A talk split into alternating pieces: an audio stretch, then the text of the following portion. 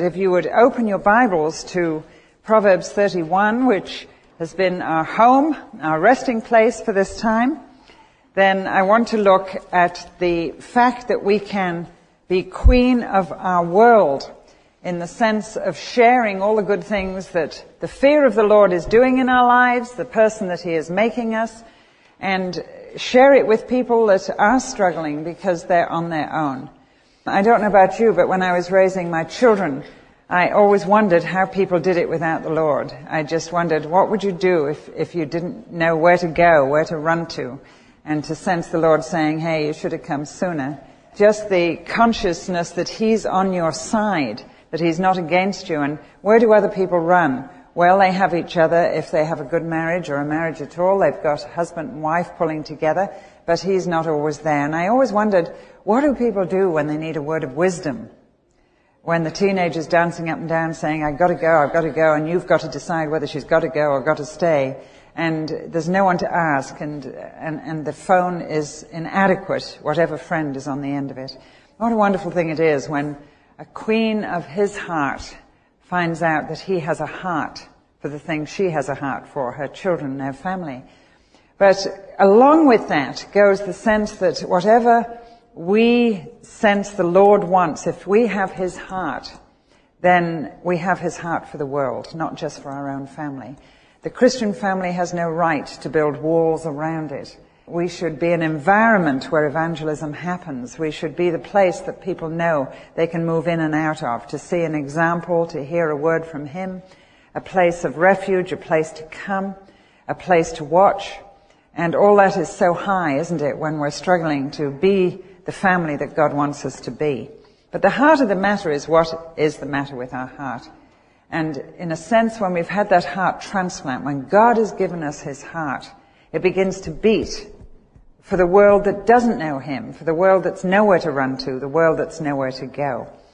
I always think of those wonderful verses in Ezekiel where God is talking about the hard heart of the human race and how he will take the stony heart out of us. This is his new promise, his new covenant that will happen one day. And of course we have that in the New Testament, the new covenant, don't we?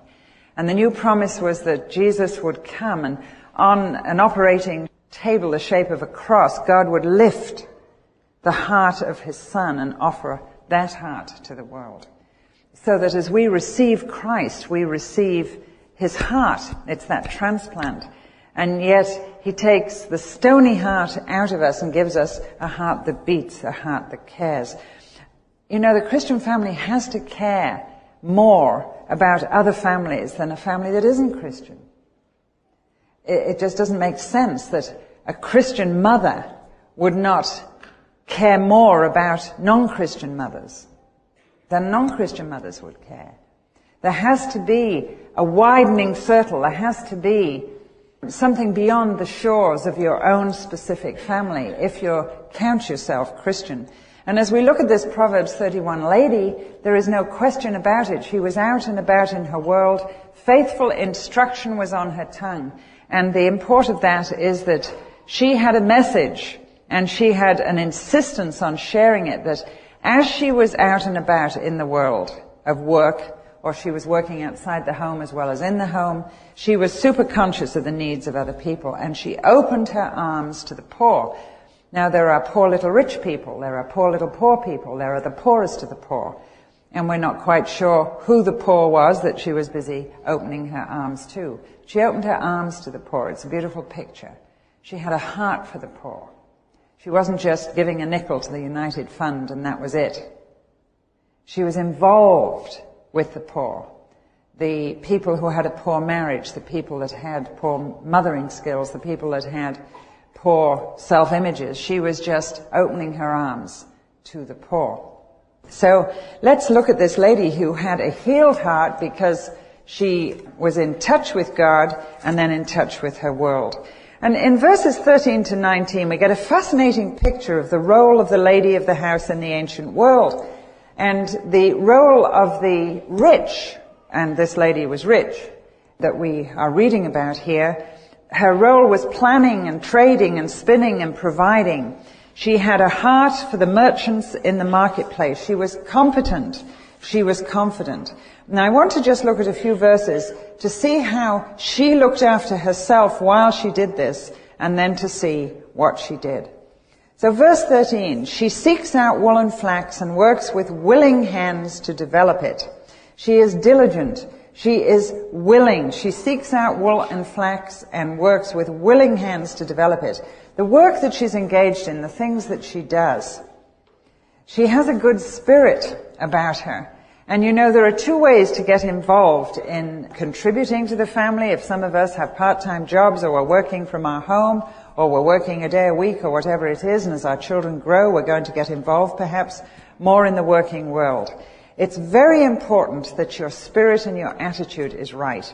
And you're not doing these things because you have to and you can't make ends meet or you've got a greed need and you've got to go back to work to do it. There is a sense of holy calling that God has ordered and ordained your life to fit into it some sort of contact with the marketplace. And it's very important that your attitude is a willing attitude. I remember when we were raising our kids and my daughter specifically did not want to help and she would arrive at my side like a young tornado because I told her to come and help. And many times I'd take one look at her face and say, get out of here, I don't want you to help. Well, you just call me to help. I'd rather do it myself. If that's your attitude, you know what I mean? You look at this angry, sullen face and you say, I can do without it. And so you know as a parent how a little willing, happy, helpful face just changes your parent's heart. How wonderful. And I was looking after the grandkids and I was trying to get those little tiny bouillon cubes, the paper off them, and they'd been sitting in the damp and it was all stuck to the bouillon cube. I don't know if you've ever had this incredible experience, but I was late and I needed to get this dinner done and these wretched bouillon cubes and everybody was saying, I'm hungry, Nana, and you know, adults were coming in the door. And, and, and Michael said, what are you doing, Nana? And I said, I'm trying to get the paper off this. And, and he said, give it to me. And he stood there and bless his heart, he picked off all that paper from about five bouillon cubes and threw it in the soup. And I thought, that is Michael. He is such a willing child. And I wonder if God looks down and says, what a good attitude. Yes, you might be overloaded. Yes, this might be something that you don't particularly want to do, but uh, have to do for the sake of your family at the moment. Attitude matters so much. She seeks out the wool and flax and she works with willing hands, a willing spirit to develop it. So her attitude's good. You know, in the Old Testament, there was one thing that got to God, and it was the attitude of those people traipsing through the desert. They just complained all the time, moaned all the time. And it wasn't that he kept mentioning their sin, and I'm sure they were sinning. He just kept saying, when will they quit complaining? It's their complaining that's coming up before my ears. It's their muttering and their murmuring. And you know, if we have a complaining spirit, we won't have any joy. We won't have any joy, and that's very bad for your home and for your marriage and for your mothering and for your world. A Christian without joy is a liability to the Christian church. I really believe it. And so we need that willing spirit. I remember Pete coming into the house one day. I had just waxed the floor. It was in the days before they locked in the wax in the floor and you didn't have to do that stuff anymore. And I had just waxed the floor and he was into size 14 feet at the time. And the dog's bowl was on the floor full of water and he put his foot right in that bowl and all the water went over that newly waxed floor. And if, if I wasn't a Christian, I would have sworn. But when you're a Christian, what do you say? Have you ever wondered about that? you need something, don't you? So because I couldn't swear and because I didn't know what to say, I was, I was, he said, whining.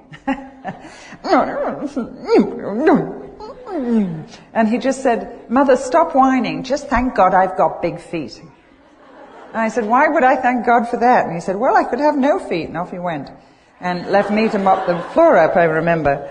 But, you know, it's this complaining, mumbling, muttering spirit that God does not like, and nor does the world. And they look at us if we are grudgingly doing what we have to do out there. And they say, well, what's the difference? Why should I become a Christian if it makes you as miserable as that? So she seeks out wool and flax, works with willing hands to develop it. Verse 13, verse 15. She rises while it is yet night, gets spiritual food for her household and assigns her maids their tools. I am reading from the Amplified Bible, which amplifies everything. That's what it's about. And so if you don't know the Hebrew, the Amplified will give it you. And what the Amplified does is get to the meaning and give it you in English. And that's the meaning behind this. She rises while it is yet night and provides food for her household. Yes, physical food, obviously. But the import of the word apparently is spiritual food which changes the verse. She rises while it is yet night and gets spiritual food for her household. Where's she getting it from? She is not going to a store to buy it. She is going to God. You know, often people ask me what my life's verse is. In fact, they're asking me more and more, which makes me wonder if they think I'm going to pop off in a minute. That means die. When I'm tired, I get English. but saying I'm asked all the time, in fact, I was asked on three radio programs last, last week, if they don't say, if you could do it all over again, what would you do differently? Which is the same thing. Or, what is your life's verse? I feel as if it's, you know, getting ready for the funeral here.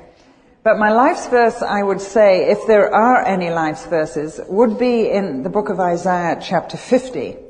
And it's talking about Jesus being the perfect servant. And of course, we are to serve as he served. And it says this, the sovereign Lord has given me an instructed tongue to know the word that sustains the weary. He wakens me morning by morning. He wakens my ear to listen like one being taught. The sovereign Lord has opened my ears and I haven't been rebellious.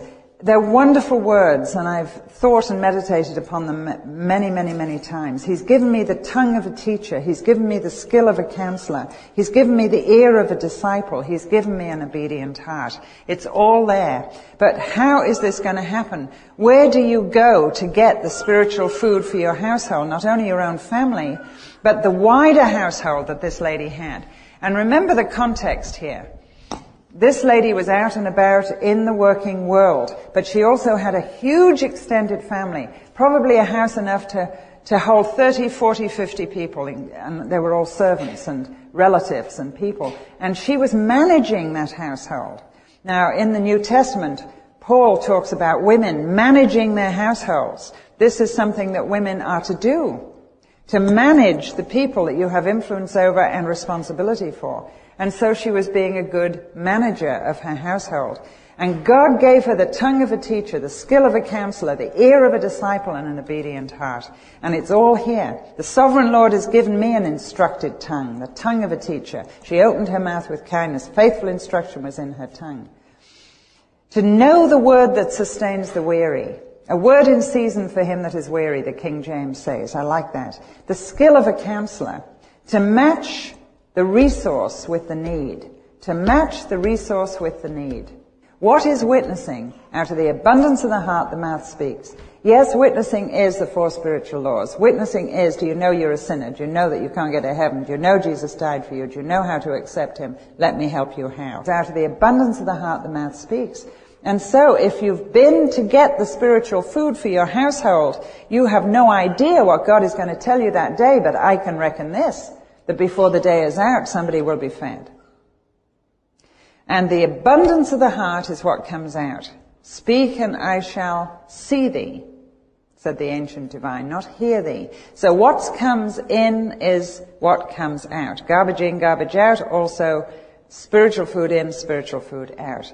And she rises while it is dark. Sometimes most of us have to do that. And it's very, very hard to get up before everything else happens when you've got small children. Tell me about it.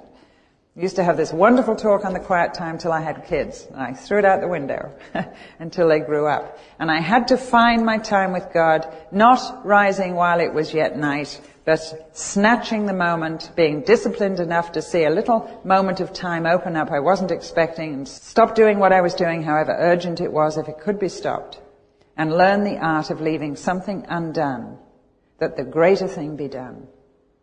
Learn the art of leaving the thing undone, that the greater thing be done as the opportunity comes. Her opportunity apparently was before she was out and about in the world. And so she got up. The tongue of a teacher, the skill of a counselor. The ear of the disciple, the ear of the disciple. He wakens me morning by morning. He wakens my ear to listen like one being taught. Aren't these wonderful words? And you know what I wrote in my Bible, my devotional Bible? I have a Bible I just use to talk to God and let Him talk to me. That's it. It's not a study Bible. It's, it's a Bible. And I answer what the text is saying to me, what God is saying through the text. And when He said these things to me, this is the sort of servant I want you to be, like the servant my son was, Jill. And this is what I want you to do. I wrote in my devotional Bible, get up and listen to Him so I can go out and listen to them. Get up and listen to me so you can go out and listen to them. And that's why I guess that's one of my favorite passages of scripture. The ear of the disciple and an obedient heart. I was not rebellious. I did not draw back. I had a willing spirit. I said, here's the day. Let's go for it. This is the day the Lord has made. Let us rejoice and be glad in it. So this lady rises while it is yet night, gets spiritual food for her household, and assigns her maids their tools. And if you have opportunity to be butting up against non-believers, and many of you do, some of us have to work harder at it, to make sure that we are in a healthy situation, and a healthy situation is where you are not isolated from the world. And never get isolation and separation mixed up. God says we must be separate from sin, not the sinner. And some of the Christian church has decided that separation means isolation. How will they ever know? How will they ever hear? People need the Lord. How will they ever know they need the Lord? Why aren't they hearing? You know, why aren't people coming to Christ? Because Christians aren't anywhere around. Well, where were they? They're running to Bible studies and they're doing all the things that we need to do. But they're not sharing the Lord. They don't have a heart for the people around them, for their neighbors, etc., etc. And we must do that if we're to be queen of our world. So, the attitude's got to be right. We've got to be getting the spiritual food from God to share, whatever it is, to the non-believer or to encourage the believer. And then we have to be prudent. And I love verse 16 in the Amplified. Let me read it to you. She considers a new field before she buys or accepts it, expanding prudently and not counting neglect of her present duties by assuming others. That has been a very helpful verse to me.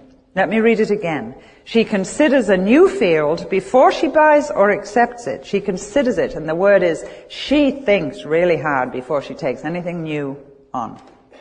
Expanding prudently and not counting neglect of her present duties by assuming others. With her savings of time and strength, she plants fruitful vines in her vineyard. So here's this lady sorting out her priorities, considering this is a new opportunity.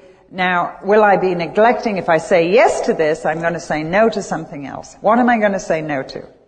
And she's sorting out her priorities at the stage she's at. And all of you young women, my heart goes out to you because that's just where you're at. And it's going to get harder. It's not going to get easier.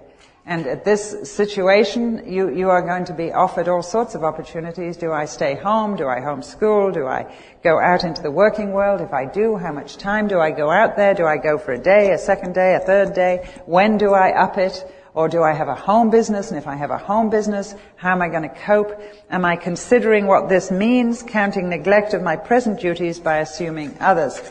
But with the savings of time and strength by saying no to some of the things I'm doing, by reprioritizing, I may be able to plant a fruitful vine in my vineyard and therefore provide, therefore put something into the family that perhaps we need very much. We need to look at college. We need to let me get back involved. Well, if I do, who has got to lower their expectations of me in the home?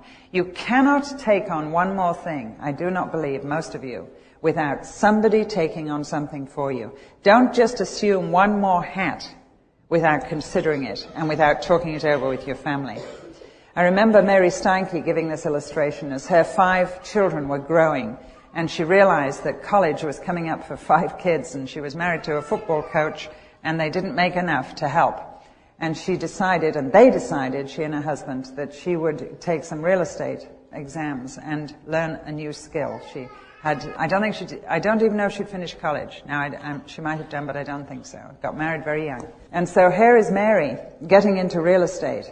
And Brian draws the family around the table and he says, now, we have decided for the good of the family that you're all just in your teenage years. In fact, one of them wasn't even a teenager. Mom's going to go back to work. We think that she can get these exams work during your school hours. We don't know. It might go into the night time.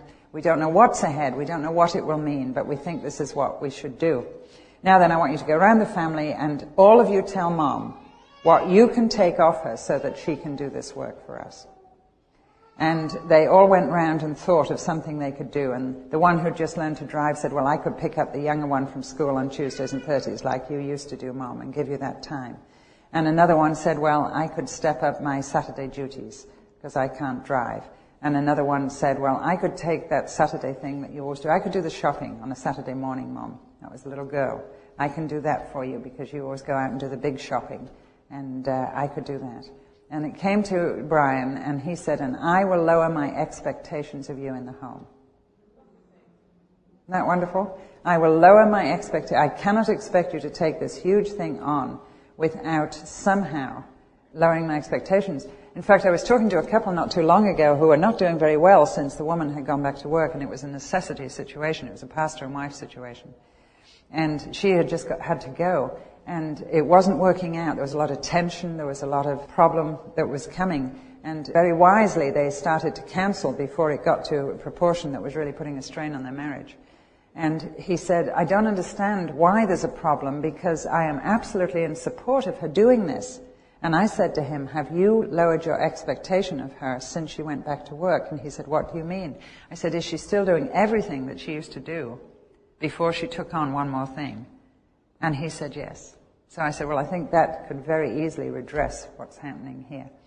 And so, you have to take into all consideration those things before you take on one more thing. Doesn't mean it's wrong to take on one more thing. I don't know whether it's wrong. Only God knows. The stage you're at, the season of your life, your money situation. Learn to consider before you overload. Okay?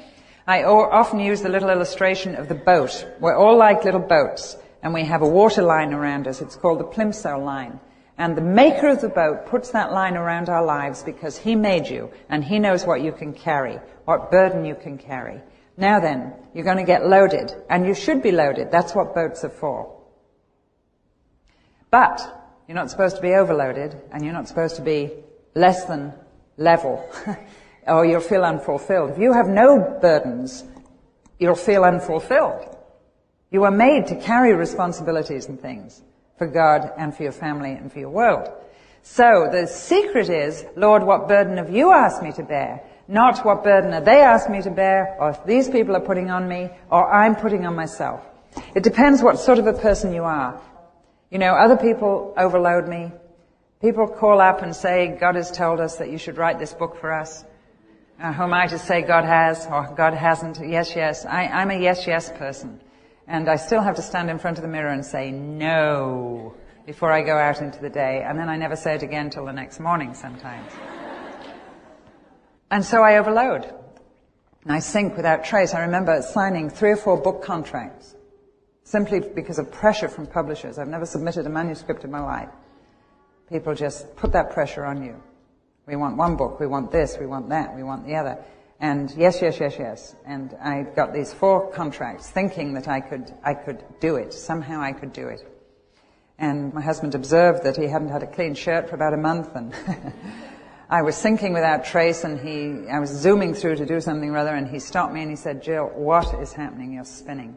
You're spinning again. You've overloaded. And I said, well, I took on all these book contracts. And he said, well, come and let me see. And he inspected my boat. And that's what my husband's for, and that's what your husband's for. And he went around with a pencil and a paper and he said, look at this cargo of books. When did you take these on? This poor little boat. And all that was left was a little white flag at this point. And I said, well, I took this on because so and so. And they said that I could do this in between. And, and they said if I just gave them my prayer diary, they'd have this devotional book called Wings. And, and, and I wouldn't even notice I was writing it. And, and these people said so and so. So I just signed all these contracts. And he said, well, let's look at them. And he started to look at them and he said, well, this is a terrific opportunity. You have to do this, Jill. This is great. And this, I think you can probably do. How far are you? Halfway. Good. This one, well, that's a challenge. We're going to have to help you. We're going to have to take something off you. We'll talk to the family about that, how we can help you with that. And these two, and he struck them out. And he offloaded my boat. Well, I panicked at that point. I'd signed a contract. I could have gone to jail, started a prison ministry, you know. and I started to say, would you visit me in jail? And Stuart said, no, just calm down. this is not the way. But he offloaded my boat. He said, I'll get you out of it. I'll write the letter. I'll get on the phone. I'll just explain what happened. And so that's what we have to do. We have to consider before we overload. That's what the Queen of Hearts does. She expands prudently. She does expand, notice, but she does it prudently. What sort of a boat are you? Are you a great big cargo ship? Are you a battleship? Are you a submarine that does all its work out of sight? Are you a little skiff? One of the things that really helps, I don't know whether this Queen of Hearts had any friends, but it really helps to have a close group of friends. It really does. And a friend is honest, a friend will say, you are overloading. Or a friend can have input in your life and just give you that opportunity to let off steam. I have many friends and they have different functions that God has given them for me in my life. And I do have one friend who is the one who makes me laugh. And when I get wound up tighter than a drum, which I do consistently, Stuart says, why don't you go out to lunch with, with let's call her Jen. So I call up Jen, I said, I, I, I need, I need a lunch. I need a lunch. Oh, yes, yes. Now, Jen's job in life is to make me laugh, she says. She doesn't do anything else. and so we go and have lunch, and she has me rolling around the floor. She really does. And I am screaming, and everybody is looking at us, and we are having the best time, and I am thoroughly unwound and relaxed, and I give her a hug. And she goes back to bed for the day. or for the week. She's done. I mean, that's what she's made to carry. Do you see what I mean? She is light, she is airy, she's a gorgeous little skiff, she's absolutely beautiful. I remember saying to her not too long ago, I just love looking at you. Do me good just to look at you. God has put you together. Your eyes are so blue. Oh, Jill, she said. Oh, Jill, they must be for you because I can't see them. right. And I look at that beautiful flower and I thank God. I say, wow, God, you're something. You make people so beautiful as this. And then she makes me laugh. And then, as I say, that was the burden that God asked her to carry. And so I would not expect my little friend who is a little skiff to take any load off me in other sense. I wouldn't expect her to work for me or to take a burden or to do this or to do that. I'd drown her. She takes the steam. She takes the edge off for me. And so friends are a huge, huge help. Know your limits. Be realistic. That's the thing. Gird yourself with strength, mentally, psychologically, for your task, for your God-given task. She girds herself with strength. Now, I love King James here. I really love it. She girdeth up her loins. have you ever had limp loins? I have this picture in my mind of somebody with limp loins, and I don't really know what that means, but it gives me an, a real impression. And she girdeth up her loins and she strengthens her arms. I mean, you have this pumping iron stuff in mind here. She is one Atlas lady, and I mean, she really is. She's keeping herself fit. And this is a very, very obvious point, but it's here in Proverbs 31. There is absolutely no way that we can be queen of our children's heart, queen of our husband's heart, queen of our church, queen of our world, you know, queen of the poor. We can't do any of this unless we care for ourselves. We care for ourselves. I didn't say pamper yourself. I said care for yourself. And one of those things involves being physically fit, knowing your limits, shaping up. Read Dale Hanson Bourke's book on doing less without sleep. She has a theory that we all have too much sleep. I don't know if she knows who I am or you are. but that book is very, very helpful for me. It's on sleep deprivation, and she really knows what she's talking about. Very good book. But this lady is rising while it's night. How does she do it? Well, she does it because she obviously has the stamina to do it. And again, know your limits. Some of you have an engine in your boat that can just power you through all sorts of troubled waters and all the rest of it.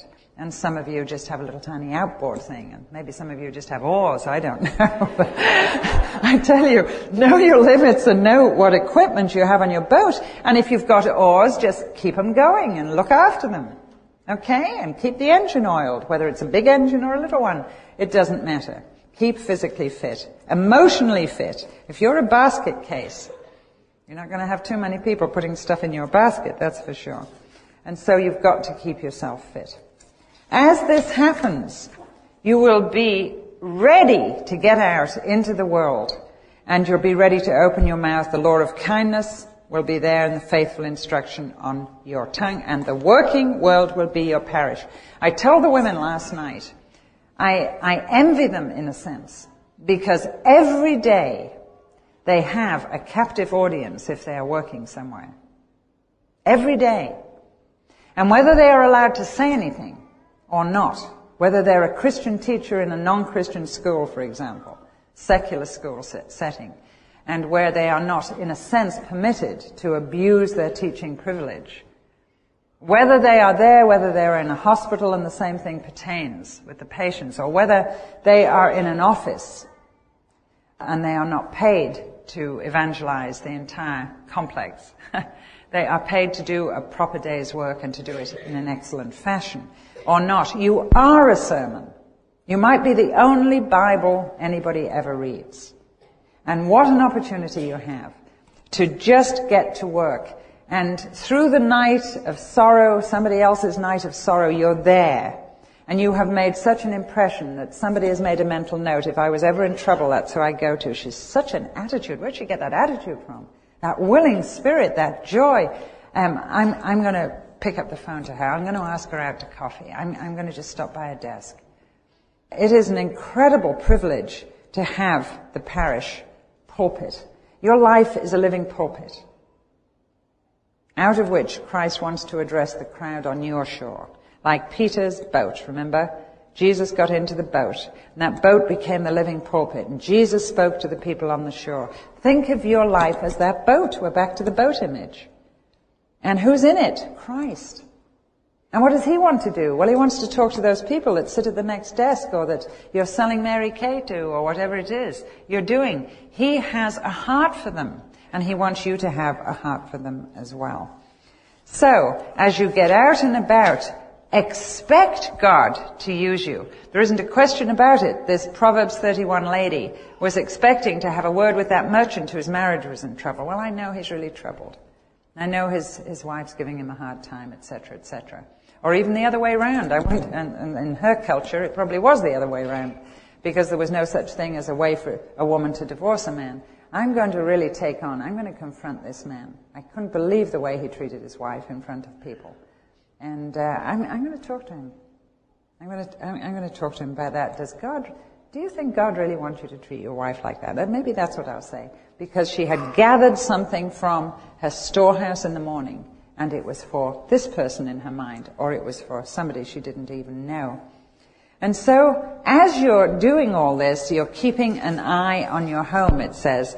While she was out and about taking on all these extra things, while she was evangelizing, while she was making the gospel clear to people, she was keeping an eye, verse 27, on her household.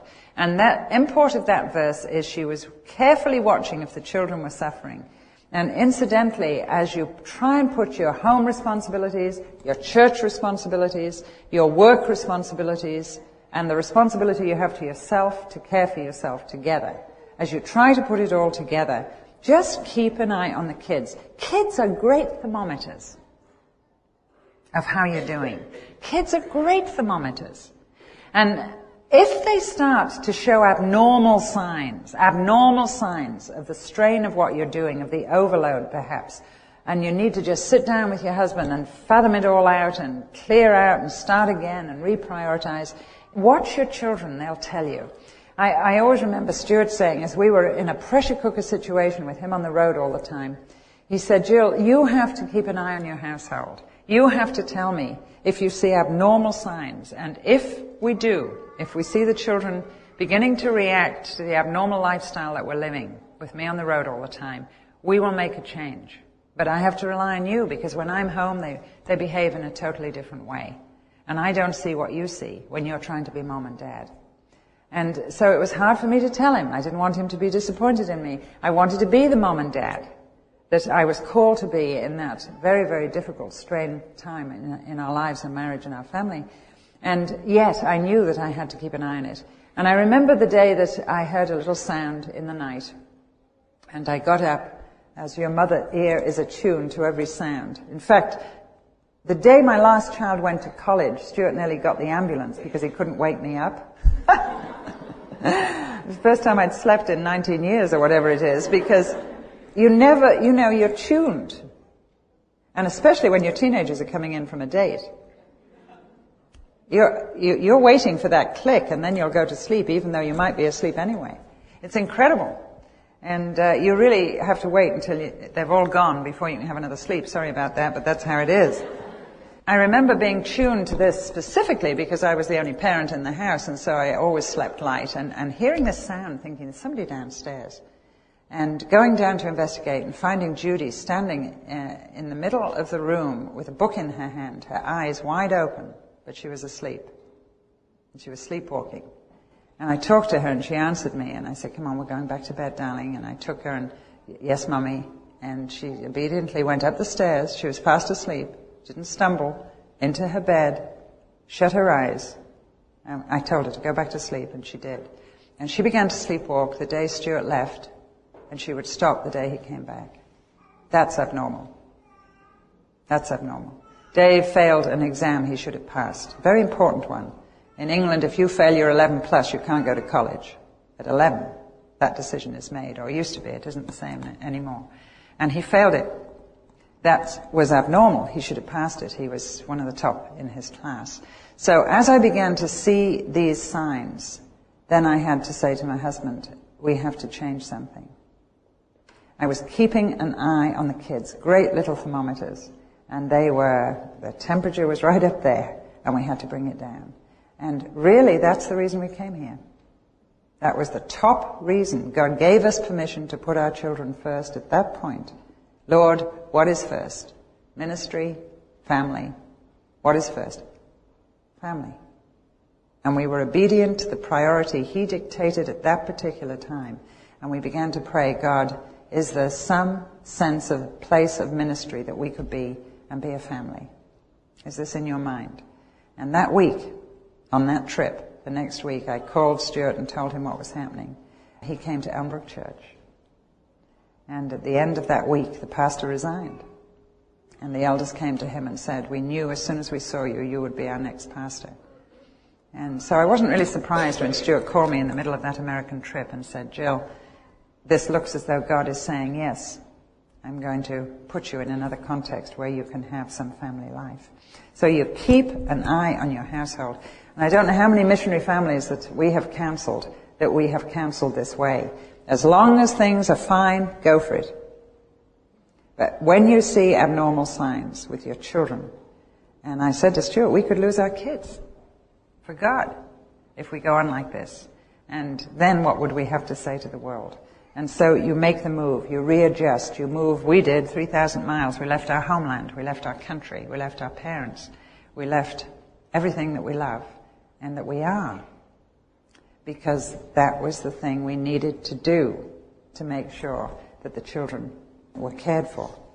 So, choose a job if possible that gives you the ability to be with your kids when they need you. Try not to give them your children's time. Try not to give the marketplace your children's time. Try to give them time that is out of that circle. I mean, we were living in, in on a poverty level at Capernwray. And I could have gone back full time to teach at that point, but I was the only parent at home. And I didn't want to do that if there was a way around it. I had to do two things. Decide to live at the level we were at, or a little above it, and do without a full wage. But go back part-time and be out of the house when the kids were out of the house. Or take them with me. Find a job I could take them with me. And be home when they came home. This way, it would be a minimal help, but it would be a help. And in my case, that's what God said to do. And so I started a nursery school and I took my two little ones with me to that nursery school. They never would have had a nursery school experience, preschool experience. We couldn't have afforded it if I hadn't done that. And so God provided them with a good experience. We started with one child and ended up with 200. And the money from that provided all the money that we needed for the youth work. I worked for nothing. I didn't take a wage out of it. And yet the benefits of what I was able to do were there. The children got the education that I didn't have the money to provide for them. The ministry was blessed because this was providing money for the drug work and for the kids' work. And I could be home when my eldest child came home. Now, that is not to say that's how you're to do it. God will show you a way, and He will give you prudent thought of how to do it, so that you're keeping an eye on those little thermometers, and you're seeing what is prudent and right. And you have to ask yourself, well, will the benefits that I get if I go back to work, what will they really give us in hard currency and in hard benefit? And is it worth it to stop doing this in order to achieve that? So a lot of careful thought needs to go into it. As you do that, God will bless you and you will open your arms to the poor. And during those nursery school years, I'm thinking those nine years I worked in that nursery school. Nine years. It's wonderful. And as the kids grew through it, of course, and went to school, I continued and developed it. And we developed it in the afternoon and the whole day and all of that.